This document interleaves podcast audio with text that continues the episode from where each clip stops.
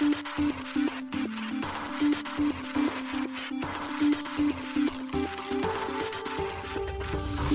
しい経済ニュース。この番組では現当社のメディア新しい経済がブロックチェーン仮想通貨フィンテックに関する日々のニュース解説を平日毎日音声コンテンツでお届けしています。そして新しい経済ではブロックチェーン仮想通貨に関するニュース解説記事やインタビュー記事学習記事などのたくさんのコンテンツを掲載しております。ぜひ新しいひらがな経済漢字で検索してメディアもチェックしてください。そして LINE 公式アカウントではメディアの更新情報を配信しております。LINE 公式アカウントにもぜひご登録ください。この番組は株式会社フィナンシェの提供でお送りします。フィナンシェはスポーツチームやエンタメプロジェクト DAO などのトークンを購入して支援ができる新しいクラウドファンディングサービスです。サッカー J リーグ野球バスケなどのプロスポーツチームをはじめ映画やアイドルインフルエンサーなど100以上のプロジェクトのトークンがフィナンシェで購入できますさらにトークン購入者はプロジェクトに応じたキャンペーンの参加や NFT などの特典もぜひ iOS や Android でフィナンシェのスマホアプリを入れて新たな応援体験を味わってください。あなたの夢がみんなの財産になるフィナンシェ。現当社新しい経済編集部の高橋です。はい、本日は6月16日金曜日です。今日のニュースいきましょう。米ブラックロック SEC へ現物ビットコイン ETF の申請書提出。ブロックのビットコインウォレットビットキーが外部ベータ版公開へコインベースとの提携も。OKX がドバイでライセンス取得進める UAE で戦略的成長を目指すユニスワップブリッジングプロトコルにアクセラーとワームホーム採択オープンシー Pro AMM 採用の NFT マーケットプレイススドスワップ V2 をサポート一つ目のニュースは、米ブラックロック SEC へ現物ビットコイン ETF の申請書提出というニュースです。米大手暗号資産運用会社ブラックロックが現物のビットコインで構成される上場投資信託 ETF 蘇生に関する申請書を米証券取引委員会 SEC へ6月15日に提出しました。ブラックロックが申請した ETF の名称は iShares ビットコイントラストです。iShares というのはビットロックが運用する ETF ブランドです。ちなみに iShares は世界の ETF 市場において世界最大のシェアだと言います。提出書類によれば今回申請された iShares ビットコイントラストの資産はトラストの代理としてカストディアンが保有するビットコインで主に構成されると言います。なお、カストディアンは大手暗号資産取引所のコインベースです。価格決定にはコインベースのスポットマーケットデータが活用され、キャッシュカストディアンはバンクオブニューヨークメロンになる予定とのことです。SEC はこれまでグレースケール、ヴァンエック、ウィズダムツリー、クリプトン、ワルキリーなど複数の資産運用会社の現物のビットコイン ETF の申請を却下してきました。直近では5月9日にシーボーグローバルマーケッツが同社運営の株式取引所シーボー BZX 取引所へ現物のビットコイン ETF ARK21 シェアーズビットコイン ETF を上場するための申請を SEC に行っていました。なお、シーボーが同 ETF の上場を SEC に求めるのはこれで3度目です。米国において現物のビットコイン ETF は未だ承認に至っていません。もし今回申請された iShares ビットコイントラストが承認されれば初の事例となります。この報道を受けビットコインの価格は24時間比で約1.7%上昇。執筆時点の2023年6月16日11時20分時点で約357億円の値をつけています。続いてのニュースは、ブロックのビットコインウォレット、ビットキーがベータ版公開へというニュースです。米ブロック開発のセルフカストディ型ビットコインウォレットのビットキーの外部ベータ版プログラムへの参加募集が6月15日開始されました。また同日には、米大手暗号資産取引所コインベース及びブロック提供のモバイル決済サービスキャッシュアップとのグローバルパートナーシップ締結もビットキー社から発表されています。このパートナーシップによりビットキー一般公開後には同アプリ内からコインベース提供のコインベースペイ及びキャッシュアップを介してビットコインが購入可能になるとのことです。ビットキーはモバイルアプリ型のウォレットのほか、ハードウェアデバイスとリカバリーツールがセットで提供されるサービスです。中央集権的な管理者に暗号資産を預けずに、ユーザー自身が秘密鍵管理を行い、暗号資産の保管を行うセルフカストディ型ウォレットの形式をとります。ビットキーのベータ版は、今まで親会社のブロックの従業員以外には提供されていなかったといいますが、今回一般ユーザー向けに外部ベータ版として提供が開始される予定です。今回それにあたり、外部ベータ版プログラムへの参加募集が開始されました。外部ベータ版の参加には6月30日23時59分までにビットキー社が公開したフォームから申請を行う必要があるといいます。なお、当選した場合には7月末までにメールで連絡が来るとのことです。当選者はハードウェアデバイスを受け取るために送付先住所をビットキーへ伝える流れとなります。ちなみに新しい経済編集部が外部ベータ版の応募要項を確認したところ参加国の制限について特に指定はされていませんでした。そのため応募フォームから居住地を日本と記載し、参加申請することも可能でした。なお、ビットキーのグローバルでの一般公開は今年後半に予定されているとのこと。公開時には、米国、カナダ、英国、ブラジル、オーストラリアなどを含めたコインベースの市場にて、ビットキーからのビットコイン購入に対応するとのことです。なお、キャッシュアップの対応は米国のみとなるようです。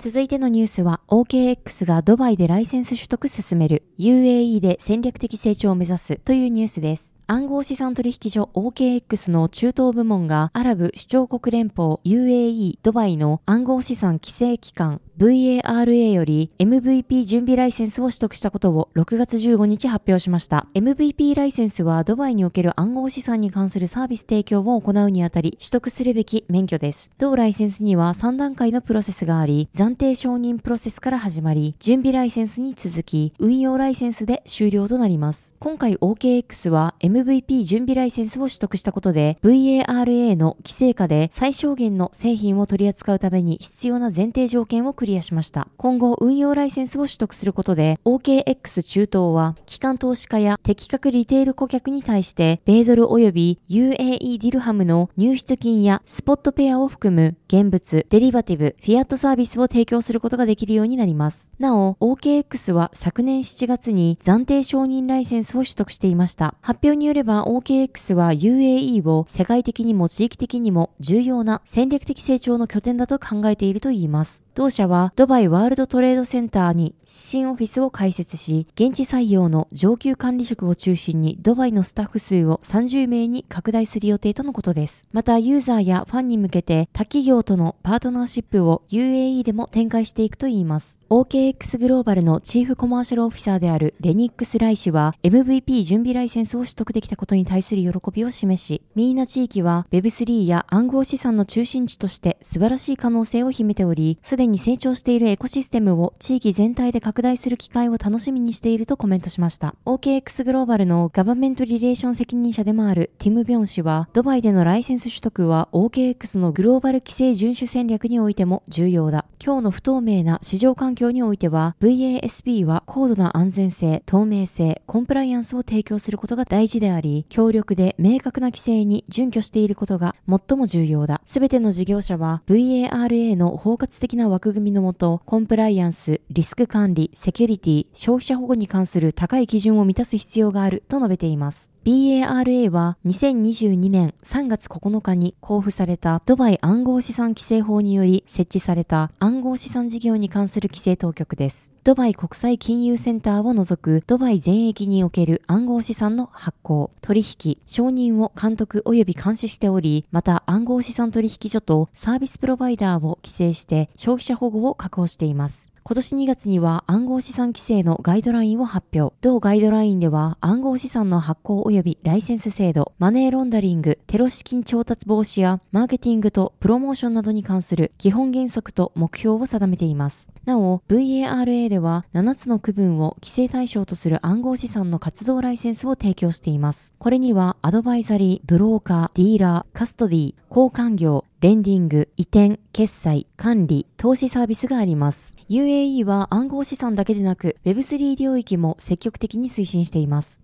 昨年7月には、ドバイのハムダーン・ビン・ムハンマド・アール・マクトゥーム皇太子がドバイのメタバース戦略を発表。この戦略はメタバースを利用して今後5年間で4万人の新たな雇用を創出し、40億ドル、日本円にして約5500億円の経済効果を上げるための計画とのことです。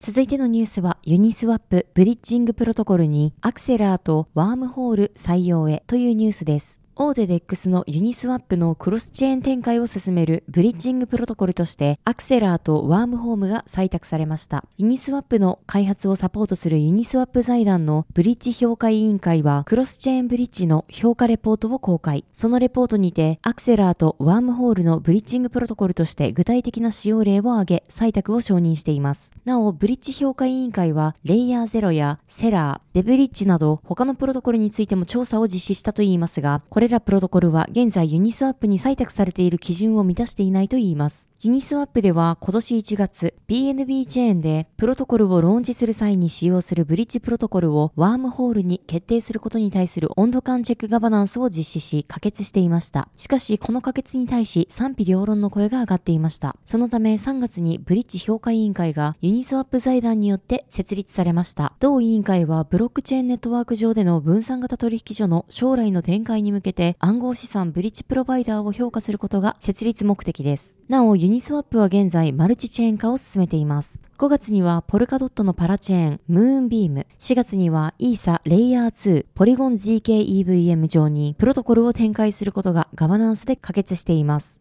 また直近ではファイルコインのスマートコントラクト実行環境の FVM で V3 をローンチすることへの温度感チェックの投票が6月13日に開始しています。この投票はあくまでも事前調査を目的としたものですが、現在99%以上の賛成票が投じられています。FVM へのローンチは、この温度感チェックが可決した後に実施される最終投票にて決定する予定です。温度感チェックは6月18日まで行われます。なお、最新プロトコルのユニスワップ V3 では現在、イーサリアム、ポリゴン、オプティミズム、アービトラム、セロ、BNB チェーンの6つのブロックチェーンに対応しています。続いてのニュースは、 OpenSea Pro AMM 採用の NFT マーケットプレイススドスワップ V2 をサポートというニュースです。オープンシー提供の NFT プロトレーダー向けサービスオープンシープロが自動マーケットメーカーの分散型 NFT マーケットプレイススドスワップ V2 をサポートしたことを6月15日発表しました。オープンシープロはオープンシーが昨年4月に買収した NFT アグリゲータージェムをリブランディングしたサービスです。オープンシープロでは複数の主要なマーケットプレイスで出品されている NFT を最適な価格で売買できるアグリゲーターの機能を提供しています。現在は170以上の NFT マーケットプレイスから NFT 情報を集約して利用者に提供しています。なお、先月10日には、オープンシープロでの決済通貨として暗号資産のペペが追加されています。今回、オープンシープロがスドスワップ V2 に対応したことにより、ユーザーはオープンシープロからスドスワップ V2 でリストされている NFT を購入できるようになったとのことです。なお、スドスワップ V2 は今月9日に V1 から V2 へアップグレードされており、オンチェーンロイヤリティやカスタムクリエイター設定、ERC1155 対応、条件付き注文、手数料ストリーミング、ガス代の最適化といった新機能が追加されました。はい、本日のニュースは以上となります。このように私たち新しい経済編集部では、ブロックチェーン、暗号資産に関するニュースを平日毎日ラジオで配信しております。本日ご紹介したニュースは、新しい経済のサイトに上がっております。ぜひ、サイトの方も見に来てください。新しいひらがな、経済、漢字で検索して見に来ていただければと思います。それでは、本日もありがとうございました。